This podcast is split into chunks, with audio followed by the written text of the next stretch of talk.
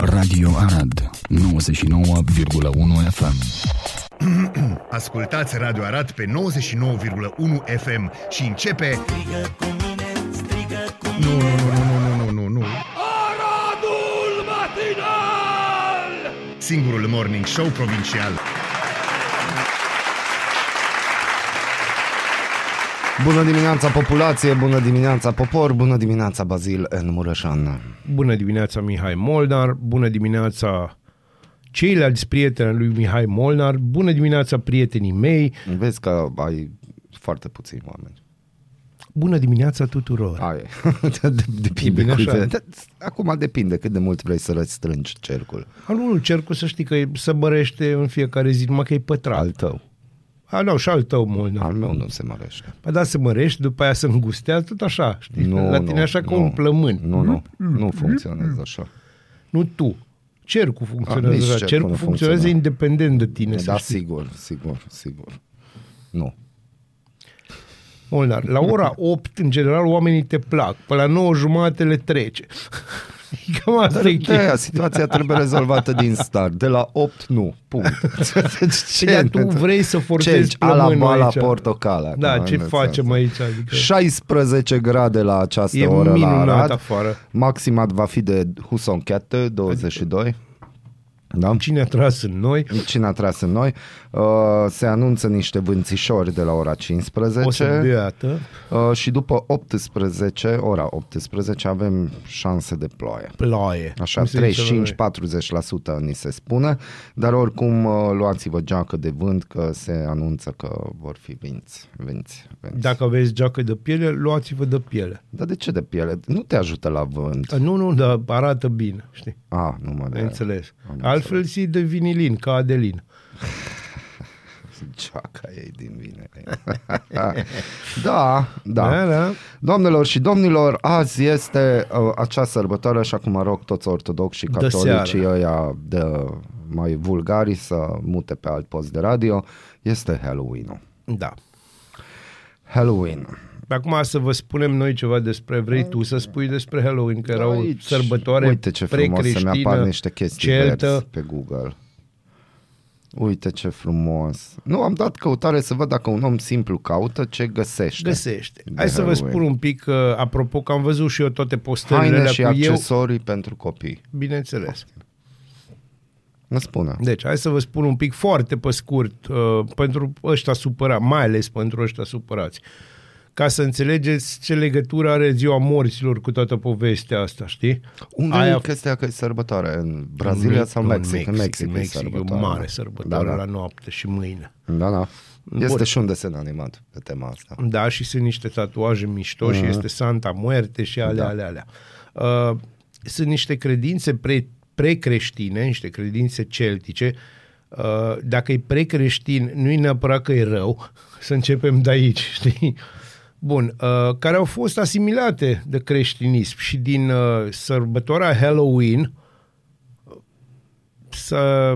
s-a format All Hallows Eve, adică sărbătoarea tuturor sfinților și de asemenea un moment de aducere aminte a celor răposați, vorbesc asta în biserica anglicană. Și în biserica catolică și, bineînțeles, și la noi există obiceiul în vestul României, ziua morților, care se sărbătorește pe 1 noiembrie. Bineînțeles, nicăieri nu se sărbătorește ca în Mexic. În Mexic e un pic altfel, oamenii la noapte se duc în cimitire și stau acolo și fac un chef mare pentru și aprind foarte multe focuri și lumini și tot felul de chestii ca să ilumineze drumul celor răposați. Și dacă vi se pare că acest lucru e mâna satanei, atunci hai să ne gândim un pic la Paștele Morților. Bun, nici măcar nu mergem până la Paștele Morților. Dar fac așa o paralelă. Da, putem spune asta. De fapt, pentru cei care nu sunt ok cu sărbătoarea veselă a Halloween-ului, când copiii se îmbracă în tot felul de costume trăznite, primesc bomboane și chestii din astea, și adulții se îmbracă în costume pentru că mai trăiesc și ei din când în când. Apropo, să fac o mică paranteză că am căutat pe Google.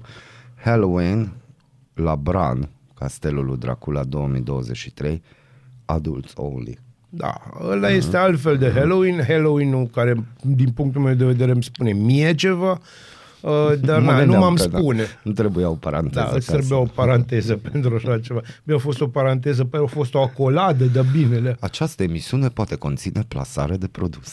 De exemplu, Castelul Bran, da, care este un produs național made din România. Deci da, chiar... Da. Chiar dacă ai făcut jumate de sași.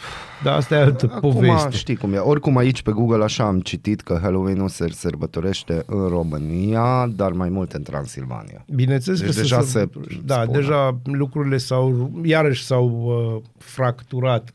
Acolo la Carpați se rup. Că asta este. Ce să facem? Ce să-i faci?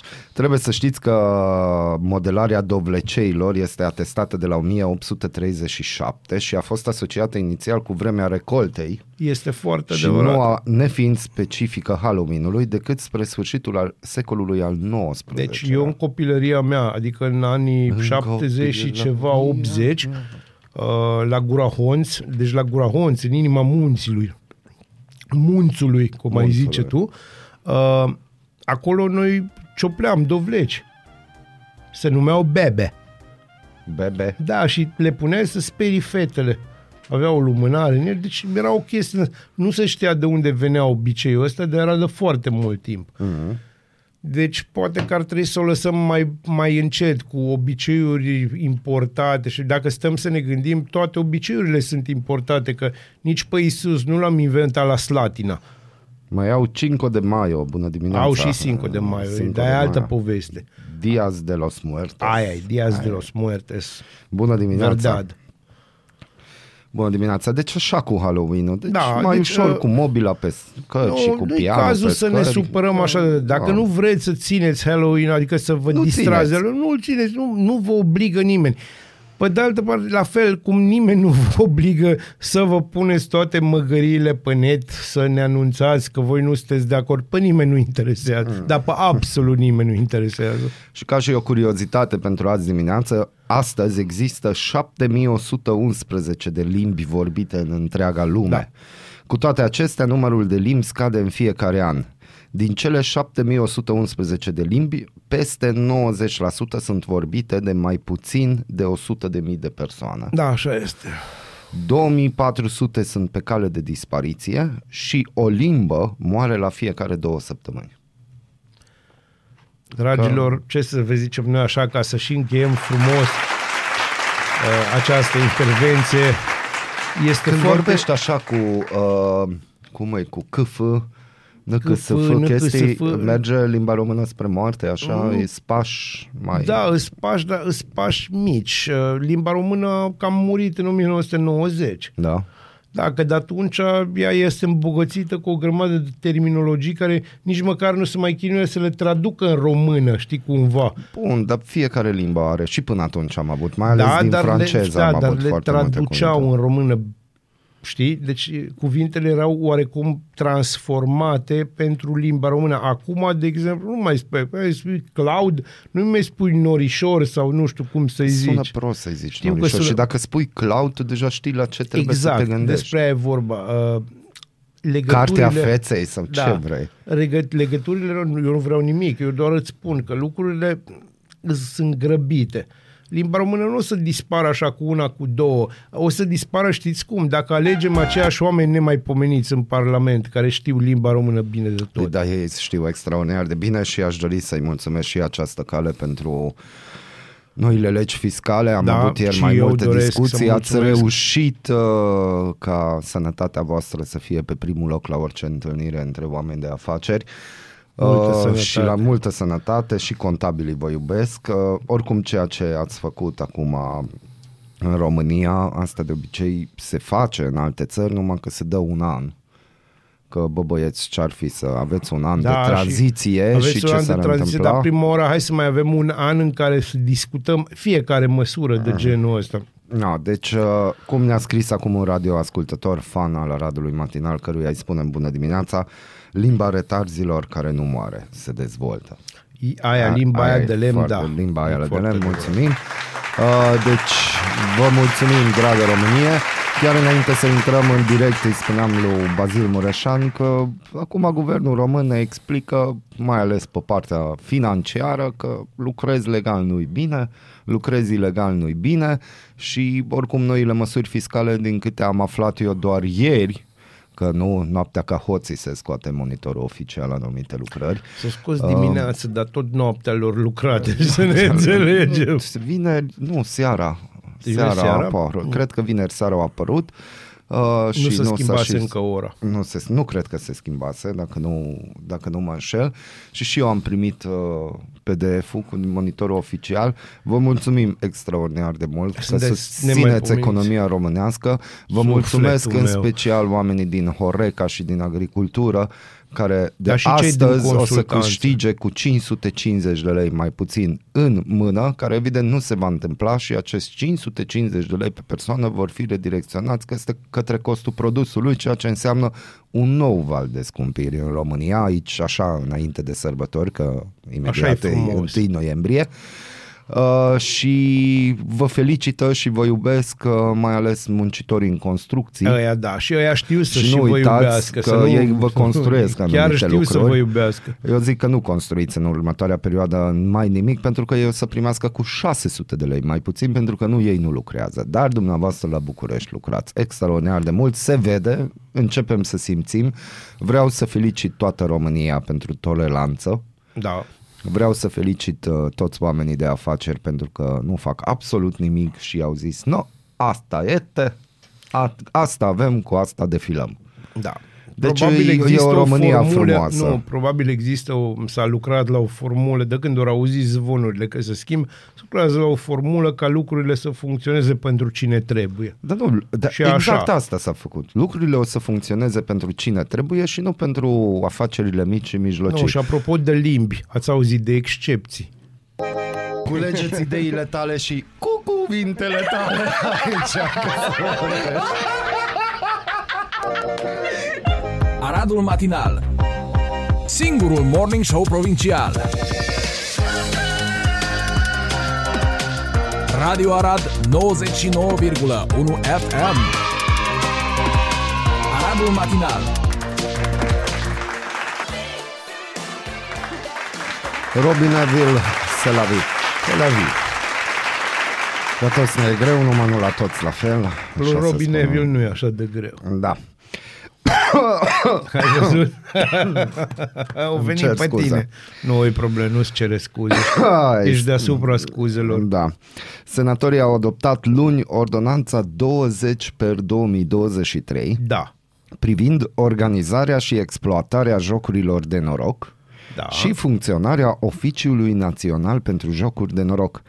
Cu 79 de voturi pentru, unul împotrivă și o abținere, proiectul de lege care adoptă ordonanța a fost votată de senatori. Da. Bun.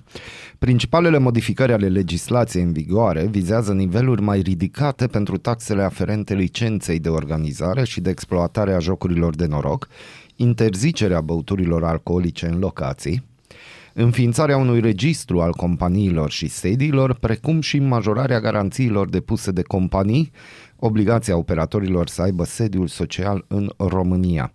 Amendamentele USR la actul normativ au fost respinse. Senatorul USR Simon Aspătaru susținut că ordonanța vizează preponderent mărirea taxelor, dar nu stabilește măsuri care să-i protejeze pe cei care cad prada acestui flagel al jocurilor de noroc. Păi dacă nu merg să joace, de unde să-și plătească taxele? Da, nu? E atât de simplu. Din nou, România adevărată arată cât de mult îi pasă statului român de cetățenii săi. Da. Nimeni nu spune, era vorba de scoaterea din centrul orașelor a acestor locații, era vorba. Deci chiar s-a bătut toba pe tema asta. Da.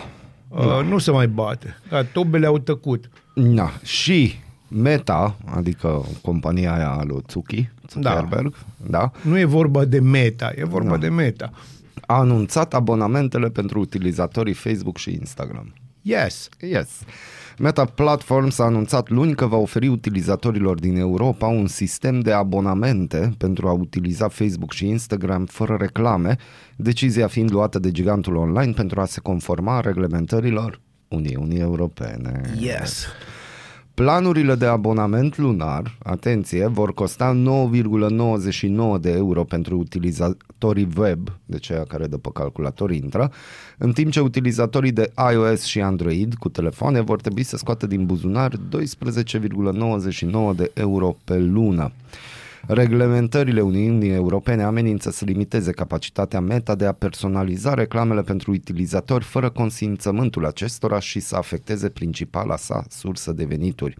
Oferirea posibilității de a alege între un plan gratuit cu conținut publicitar și un abonament plătit fără reclame ar putea determina utilizatorii să opteze pentru primul, ajutând Meta să se conformeze reglementărilor fără a-și afecta activitatea publicitară. Bineînțeles că asta se va întâmpla. Meta a fost amendată cu 390 de milioane de euro la începutul acestui an de către comisarul irlandez pentru confidențialitatea datelor și s-a spus că nu poate folosi așa numitul contract ca bază legală pentru a trimite utilizatorilor reclame bazate pe activitatea lor. Meta și Google și-au construit imperiul și în mare măsură structura economică a internetului pe acest model.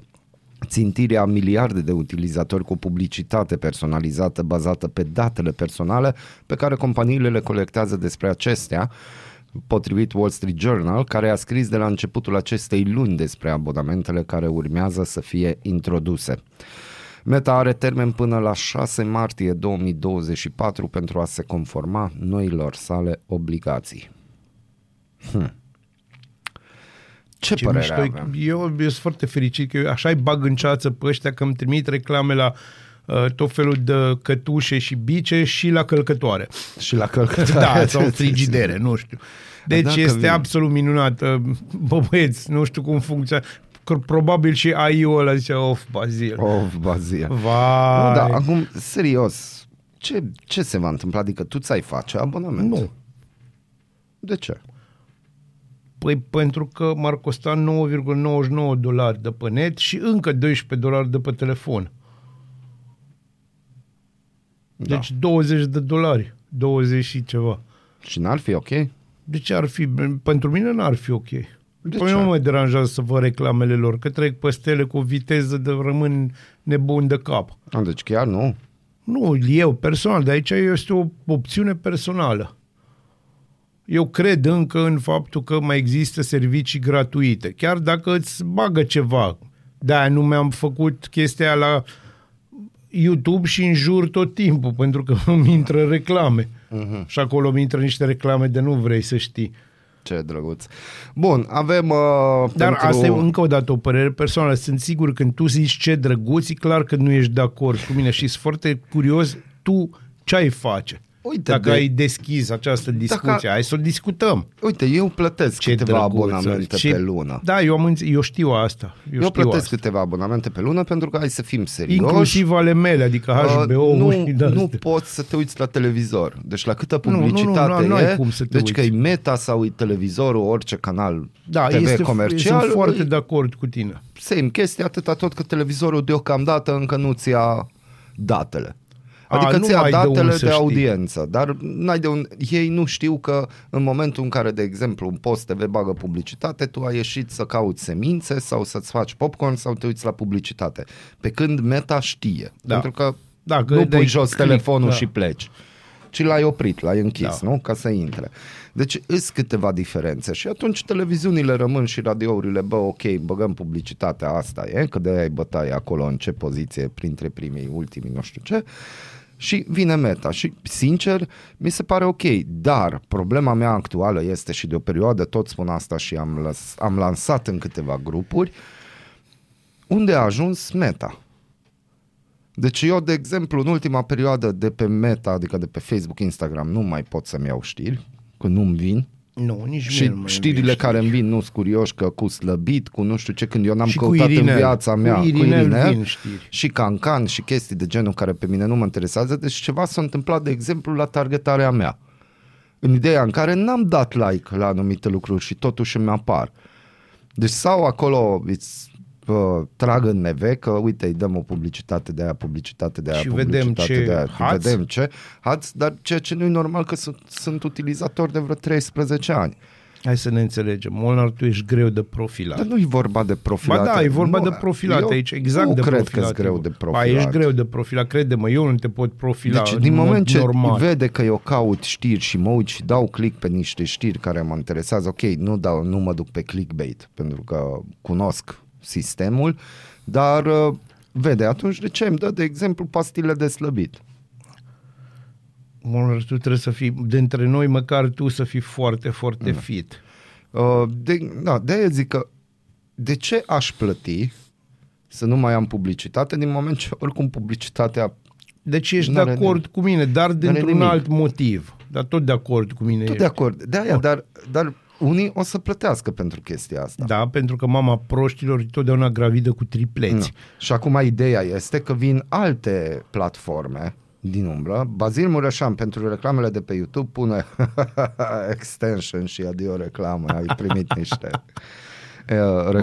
Oh, mulțumesc, o să fac chestia asta. No, deci de ce ai face acest lucru? Adică depinde pentru ce utilizezi Meta, că dacă tu te caci în fundul curții și de acolo tu postezi o chestie inteligentă, care e scris, de exemplu, de Emil Cioran, care nu a scos așa ceva niciodată din gândul lui, dar tu ești convins că Cioran a spus și tu postezi, căcându-te în fundul curții, atunci normal că vei fi consumator de publicitate. Da. Și nu o să plătești. Dar dacă tu ești un om care se cacă într-o clădire de birouri de sticlă și n-ai timp, să te... așa. Da, atunci normal că o să plătești, nu? Nu știu să-ți spun, pentru că stilul utilizatorului român de orice este, bă, hai să nu plătesc. Da, asta nu, de exemplu cu un streaming s-a văzut că 5, 6, 7, 8, 10 persoane pe un cont. Ok, dar eu nu plătesc, îmi plătești tu HBO. Bun, dar întrebarea mea este... Dumnezeu să-ți dea sănătate. Mulțumesc. Mă. Întrebarea mea este, plătești, primești, dar... Și cu streamingurile, problema nu e că tu plătești pentru ceva și nu ți se oferă la ce te aștepți. Bine, da, de foarte multe ori. De foarte multe ori. De-aia am renunțat eu la un anume serviciu de streaming. Pentru simplu motiv că am considerat că nu mă oferea ce aveam nevoie. Adică, de exemplu, eu văd într-un viitor că o să apară o singură platformă cu un abonament de X euro în care, de fapt, va fi o bază multe, de date... Da. Ceea ce exista, Popcorn Time, era ilegal, dar exista.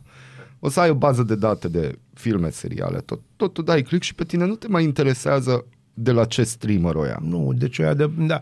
Ideea era discutată în Fight Club, acum mulți ani, în carte, în primul rând, cu Galaxia Starbucks, ziceau ei. Și nu o să facem reclamă acum, și o să spunem încă doi, să vedem Ted's Coffee și... cafein. Da. Și gata, am rezolvat treaba. Pentru că această emisiune poate conține plasare de produse. În cazul ăsta, cafea. Da. Dacă nu v-ați prins. Ai bine și floricele de cucuruz, dar e altă poveste.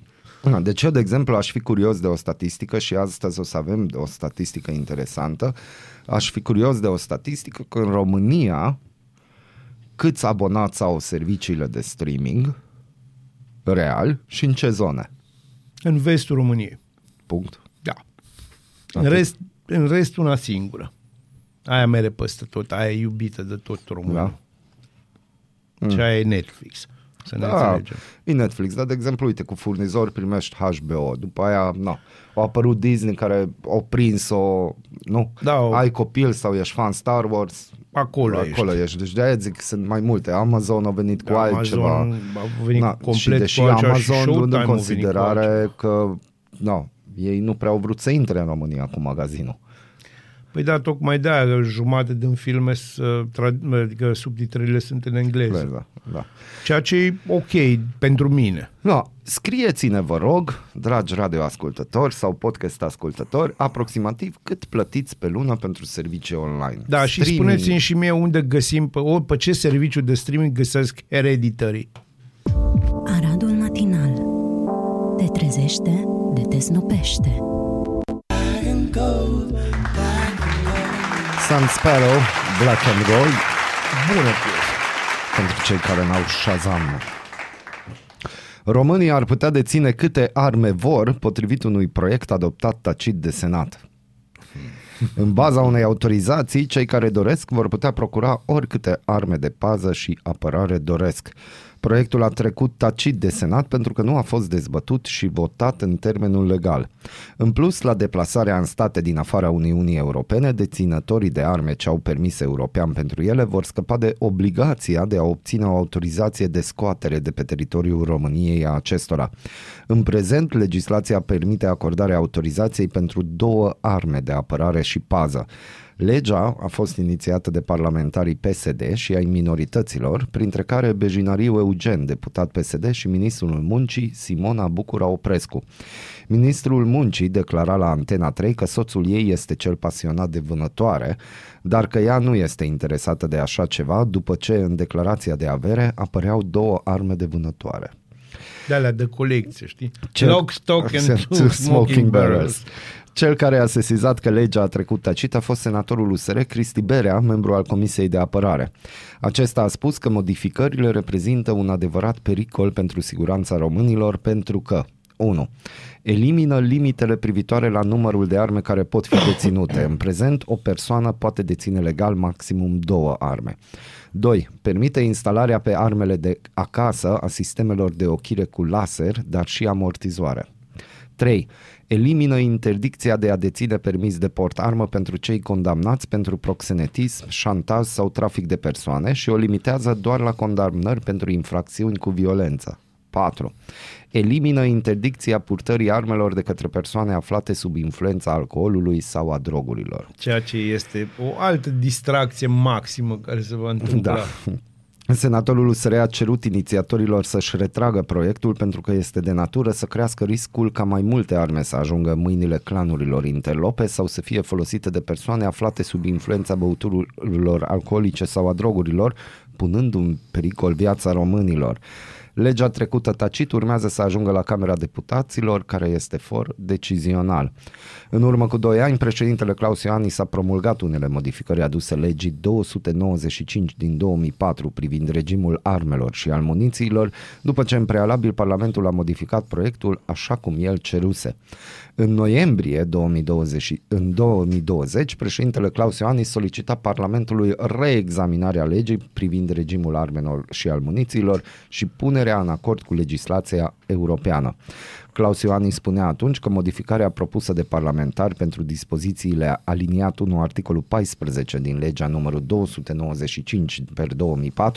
în sensul relaxării condițiilor de acordare a autorizației de procurare a armelor letale pentru persoanele condamnate definitiv sau care au calitatea de inculpați, cităm, nu este oportună, îndepărtându-se de la scopul urmărit de legislația europeană în materie.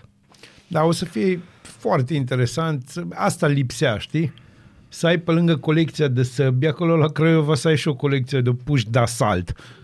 Da, o să fie foarte interesant. Da. Și da, cum și stăm pentru... cu armele așa pe România? Adică noi vedem numai în filmele americane, că nu știu ce, și bine, nu vorbim de armele astea de airsoft și nu știu ce, care și alea armele de au airsoft, ajuns și în școli. Da, armele de airsoft, îți spun eu, dacă îți trag de la distanța asta una în genunchi, nu-ți mai folosești genunchiul ăla. Da. Deci s-a încheiat. S-a încheiat problema. Dacă e un, de exemplu, și aici nu fac reclamă, dar așa se cheamă, dacă e, de exemplu, un Beretta ceramic... Nu cred că îl mai folosești ever. Bun. Și atunci ce facem cu astelalte? Cum stăm? Că ai văzut și în articol se pomenește de vânători. Eu cred că aici e vorba de o inițiativă a politicienilor care au descoperit că una din chestiile deosebite care țin de, nu știu, de ștaif, pe lângă trabucul în colțul gurii și suvul foarte, foarte mare, supradimensionat și căsoiul de vacanță, atenție, mai trebuie să ai și plăcerea asta minunată a vânătorii și atunci... Mai era unul, Ceaușescu se numea parcă. Nu, deci să ne înțelegem bine, așa e cu săracii și aici vorbim de săraci și nu săraci ca bani, ci săraci spiritual. Dă-i la bani și o să vezi ce se întâmplă. În primul rând, eu am văzut asta în 1996 și vreau să vă spun asta pentru că e o poveste, va fi scurtă. În 1996, un grup de prieteni de-ai mei, momentan, deci în momentul ăsta unii dintre ei sunt foarte vocali în ceea ce privește drepturile omului și educația și chestiile astea. Ei au ajuns la putere și aici vorbesc în județul nostru și în țara noastră. Știți care a fost primul lucru, odată cu venirea lui Emil Constantinescu și a Convenției Democrate, știți care a fost primul lucru pe care l-au făcut? Ori deveni vânători. Ăsta a fost primul lucru. Și atunci spune foarte mult despre cum au mers lucrurile atunci și de ce Emil Constantinescu a plecat la modul la care a plecat în ecuație. Pentru că dacă îi căutai pe oamenii ăștia care trebuia să fie la Consiliul Județean, la primărie, la alea, ei erau la vânătoare tot timpul. Atenție, nu erau ingineri silvici, erau oameni care terminaseră eventual facultăți de inginerie sau de construcții sau de alte chestii, care nu aveau nicio legătură cu vânătoarea și probabil nu au văzut iarbă verde decât când s-au dus mai cătă la țară, deci nu în curtea blocului. Până la 7 ani nu știau ce-i culoarea verde. Brusc ori descoperit așa o pasiune de asta nebunitoare pentru vânătoare și aveau niște arme de colecție, mă amintesc, fostul primar, Dumnezeu să-l ierte, Branc, aveau o colecție și nu erau două, deosebită. Bună dimineața, muzică bună, ca de obicei să aveți o zi magică. Mulțumim o să punem asemenea muzică, am înțeles ce ai vrut să spui. Bună dimineața. În pat sau în bucătărie, sub duș, în trafic sau chiar la serviciu, ascultați Aradul Matinal, singurul morning show provincial. De bine sau nu, abă crede, am ascultat Incognito. Și o piesă de câțiva ani. Nu-mi vine să cred cât de bună e piesa asta și acum. Și morți răniți, chestii de-astea. Indisciplinați avem? Avem indisciplinați, noi suntem indisciplinații șefi. Șef. Azi e ziua internațională a Mării Negre. Da, felicitări Mare Neagră, care nu e neagră, apropo. Asta nu uită, piesa de astăzi. Goodbye. Da, ce-am zis ieri. Da. În 475, Romulus Augustus e proclamat împăratul roman. E ultimul împărat. Un an mai târziu, Odoacru, regele vizigoților, rezolvă, de fapt a herulilor care au parte a vizigoților, rezolvă problema cu Imperiul Roman de apus și se încheie. Apune. În 1755, omul meu preferat din istorie, am și eu unul care e preferatul meu, reușește să fugă din Palatul Dogilor din Veneția. Omul în cauză se numea Giacomo Casanova. În 1892, Arthur Conan Doyle publica volumul de povestiri Aventurile lui Sherlock Holmes.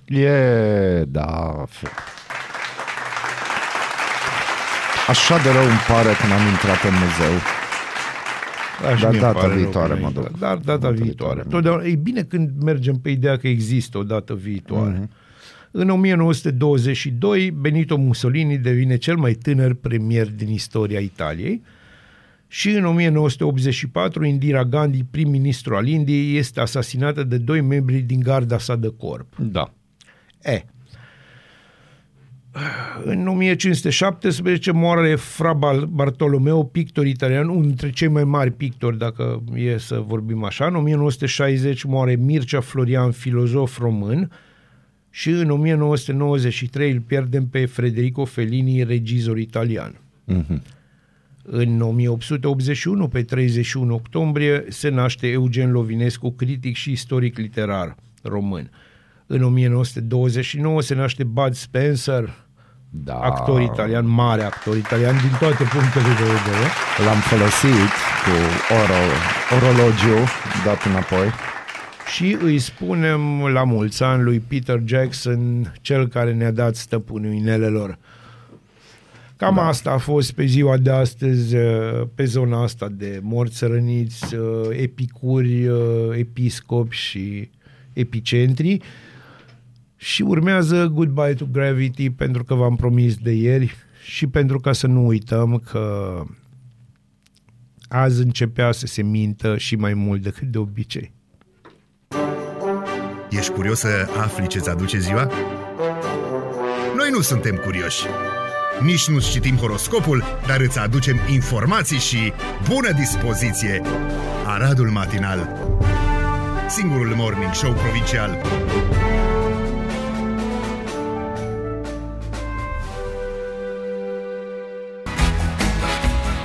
The Mavericks, Dance the Night Away.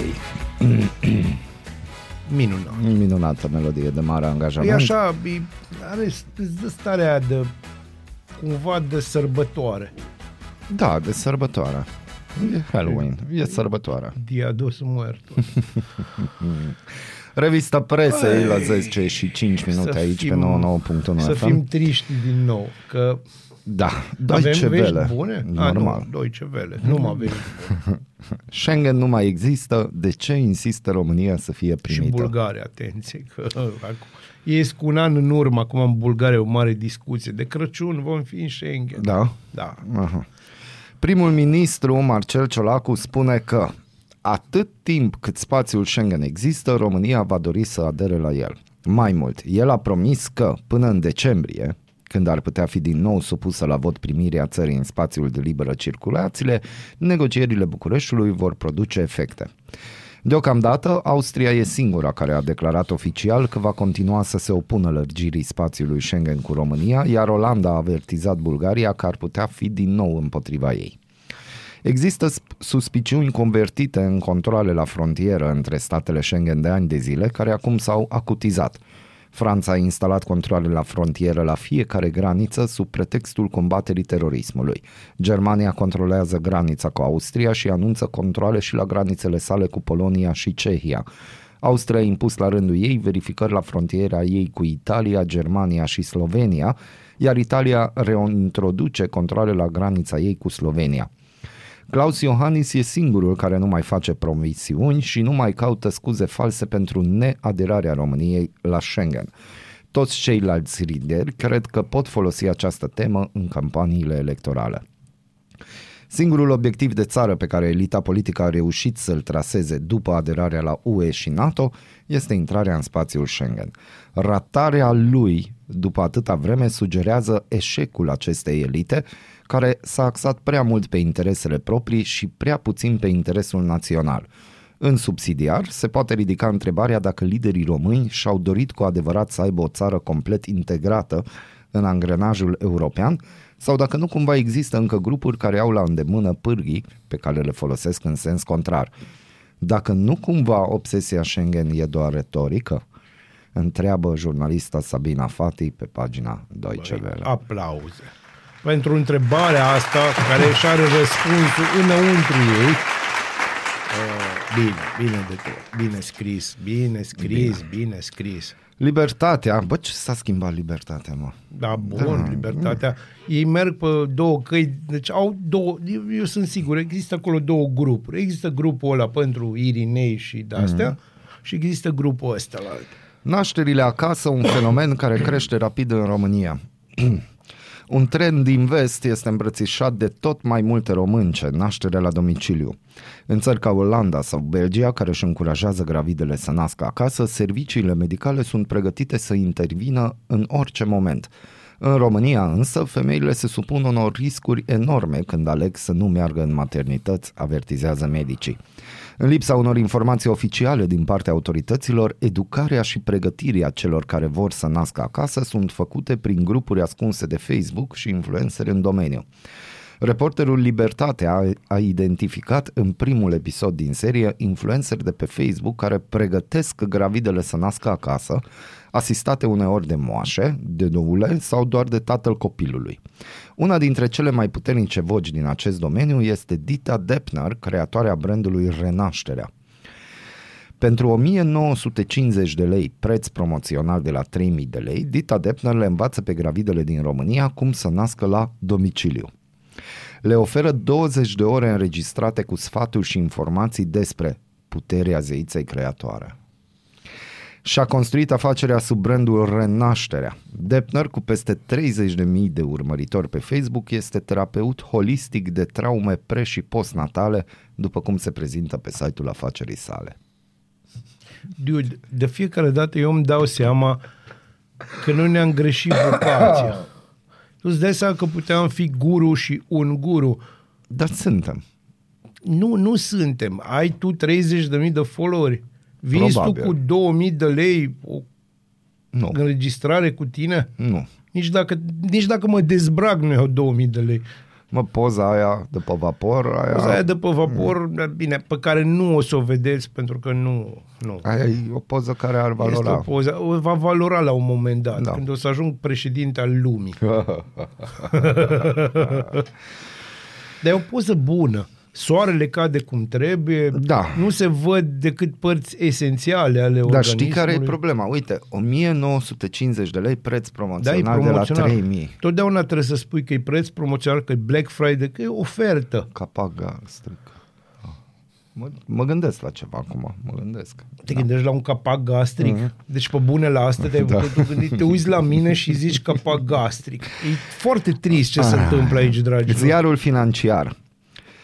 Într-o tranzacție șoc, gigantul Mega Image, care domină covârșitor și aproape sufocant piața de supermarketuri din București, anunță preluarea Profi, cea mai extinsă rețea de supermarketuri din toată țara. Doamne mulțumesc! Împreună, cele două rețele vor avea 2600 de magazine, o cifră de afaceri de 4 miliarde de euro, adică 35% din tot segmentul de supermarketuri și 20% din întregul retail modern. Prin achiziție, Mega Image o să ajungă la 2500 de magazine, poate 3000 în câțiva ani. Imaginați-vă cum negociază o rețea ca a noastră cu 17 supermarketuri, cu un producător, și cum negociază o rețea de 3000 de magazine. Ce poziție de forță are? Dacă se ajunge la un monopol și punem în mâna unuia totul, ajungem înapoi în comunism, am spus pentru ziarul financiar Feliciu Paraschiv, care conduce cele 17 supermarketuri PACO. Cu o cotă de piață de peste 30% din afacerile supermarketurilor și de peste 60% din numărul total al unităților, gigantul care ar lua naștere din Mega Image și Profi ar domina autoritar piața, fie că este vorba de prețul plătit furnizorilor, fie că este vorba de prețurile și oferta de bunuri pentru consumatori. Din informațiile ziarului financiar, tranzacția nu a ajuns încă pe masa Consiliului Concurenței. Fiind vorba de o dimensiune foarte mare a achiziției, mai întâi ar urma să treacă de Comisia Europeană și ulterior de avizul Consiliului Concurenței. Bun, eu, Mihai Molnar, am două întrebări. Și gândiți-vă așa, deci această tranzacție ar însemna de parcă în lume Coca-Cola ar cumpăra Pepsi. Da, sau Pepsi ar cumpăra Coca-Cola. Da, așa. Pe piața de băuturi. Deci o asemenea tranzacție se pregătește acum. Coca-Cola ar cumpăra Dr. Pepper, nu ar cumpăra Pepsi. Dar să zicem că mergem pe ideea asta. Da. Nu, cumpără la 65%. Bun. Dr. Pepper nu are... Nu, dar tu ai comparat Profiul cu Pepsi. Pepsi nu... Deci nu este nici Pepsi. Este mai mult Dr. Pepper decât Pepsi. Da. Dacă oricum vorbim de piața de retail, ai acolo locul 1 clar e Mega Image, după aia urmează imediat suflă în ceafă Kaufland. Da. Și aici, ca să vă explicăm ce s-a scris în articolul ăsta, sau intrați pe ziarul financiar, de fapt vă explică că dacă această tranzacție se va face, atunci o să avem un monopol de piață. Un monopol de piață, adică ei o să decidă dacă pe o pâine dați 5 lei sau 4 lei. Ei o să decidă dacă pâinea aia de 5 lei sau 4 lei o cumpără la 1 leu sau la 50 de bani. Da, adică gândiți-vă la următoarea chestie. În momentul acela, ei vor da tonul la absolut, pentru că eu încerc să traduc mai clar. Traduc și mai. Vor da tonul la care se vor fi prețurile din magazin. Nu făcea parte. Era bonus. Partea mea. Am bonus, suflet malus de mamă. Ideea este că în momentul în care ai o asemenea cotă de piață, tu stabilești un preț și restul, dacă nu te urmează, dispar. Da. Și atunci poți să o joci cum vrei tu. Și o poți juca și o vor juca, din punctul meu de vedere, în așa fel încât vor distruge încă vor da de pământ încă un lanț mare de magazine, îl și văd care îi, și îl vor lua și pe acela. Nu, ea o să vină că luați-l.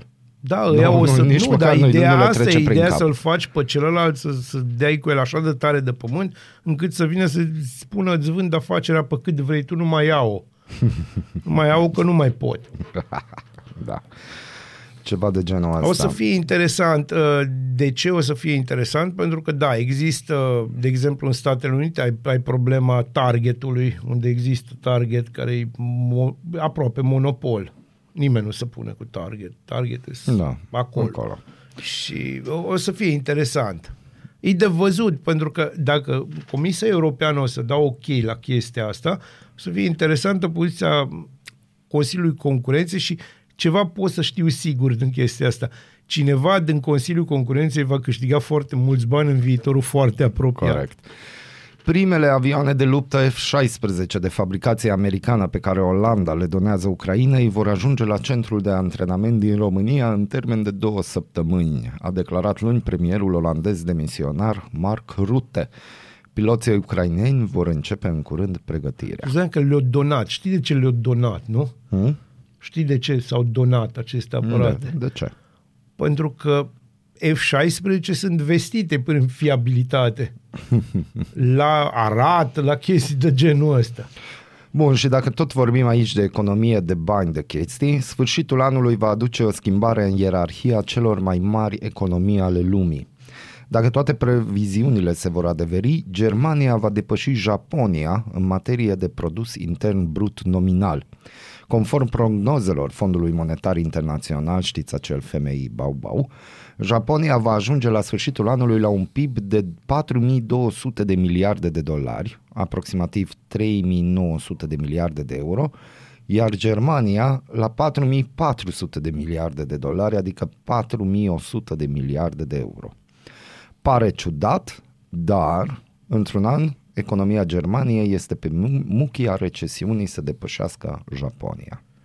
Da, pe de altă parte, în continuare, țările cu cel mai mare GDP din lumea asta se numesc Luxemburg, Qatar și, dacă nu mă înșel, Arabia Saudită. Una din problemele economiei japoneze este sindromul unei stagnări seculare. Mai exact, în perioada 2000-2022, creșterea medie a Japoniei a fost de 0,7% anual, în timp ce Germania a avut o creștere medie anuală de 1,2%. Diferența nu pare mare, dar adunată an de an a dus la reducerea constantă a diferenței de produs intern brut și s-a ajuns ca anul acesta Germania să întreacă Japonia. Kleine Fische, gute Fische. Pierderea locului al 3-lea de către Japonia nu este decât o chestiune formală, dar unii specialiști japonezi se tem că economia își va pierde relevanța la nivel global. Pe de altă parte, experții văd și partea plină a paharului, respectiv avantajele pentru exportatori pe care le are un yen slab față de dolar. Care iară, asta să trăiască nașul mare cu dat 100 de ieni japonezi, nu? Trebuie reamintit că Japonia a depășit în anul 1968 Germania de vest de atunci. În anii 70 însă economia japoneză era în plină creștere și reușea să treacă în fața Germaniei de vest, ajungând a doua economie a lumii. Numai că în anul 2010 China a urcat pe locul al 2-lea la nivel mondial. Pentru că anul acesta Germania să facă rocada cu Japonia, în pofida faptului că populația statului european, 83 de milioane de locuitori, reprezintă doar 2/3 din populația Japoniei, adică 124 de milioane de persoane. Alte probleme ale economiei japoneze sunt cele privind stagnarea salariilor și o populație activă în declin. Welcome to România. De altfel, de mulți ani se vorbește despre îmbătrânirea demografică a societății japoneze. Economia japoneză este din multe puncte de vedere mai specială, de exemplu a cunoscut 2 perioade de deflație în anii 80 și în anii 90. În ultimii 10 ani, Japonia nu reușea să crească rata inflației în pofida faptului că Banca Centrală avea o astfel de țintă. Deci, în cele din urmă, vom vedea ce se întâmplă cu Germania. Acea Germanie unde acum sunt conflicte, sunt tot felul de chestii, că nu, Israel, Palestina. Da, numai că noi avem alte probleme. Da, problemele noastre sunt legate de Ministerului Finanțelor. Da, și problemele alea adevărate sunt legate de dacă Halloween-ul este sau nu sărbătoare păgână. Și cum... Eu am văzut ieri, aseară mai exact, postarea unei doamne care spunea, cred în deci nu sărbătoresc, dar era foarte hotărâtă, nu sărbătoresc Halloween-ul pentru că cred în Dumnezeu și în familie. Da. Da, și existau acolo și niște citate din Levitic și din diverse părți din Biblie. Ai intrat pe extraterestri antici? Nu am intrat, era profilul unei doamne pe care o cunosc și pot să spun că nu e așa, doamnă. Atât. Gata, bun, nu e așa, doamnă, cred că așa se va numi emisiunea. Cred că nu, da, cred că nu e așa, doamnă, e ok. E un titlu, vă mulțumim că ne-ați ascultat din nou aici, ne reauzim vineri, atențiune, da. Națiune. Da, doar vineri ne auzim, da. Dar până atunci fiți cuminți, aveți grijă de voi. Încercați să aveți grijă de voi. Încercați, atenție la finanțe. Eu o să încerc să am grijă de mine și Molnar o să încerce să aibă grijă de mine. Nu trec Carpații zilele astea. Bună dimineața! Bună dimineața!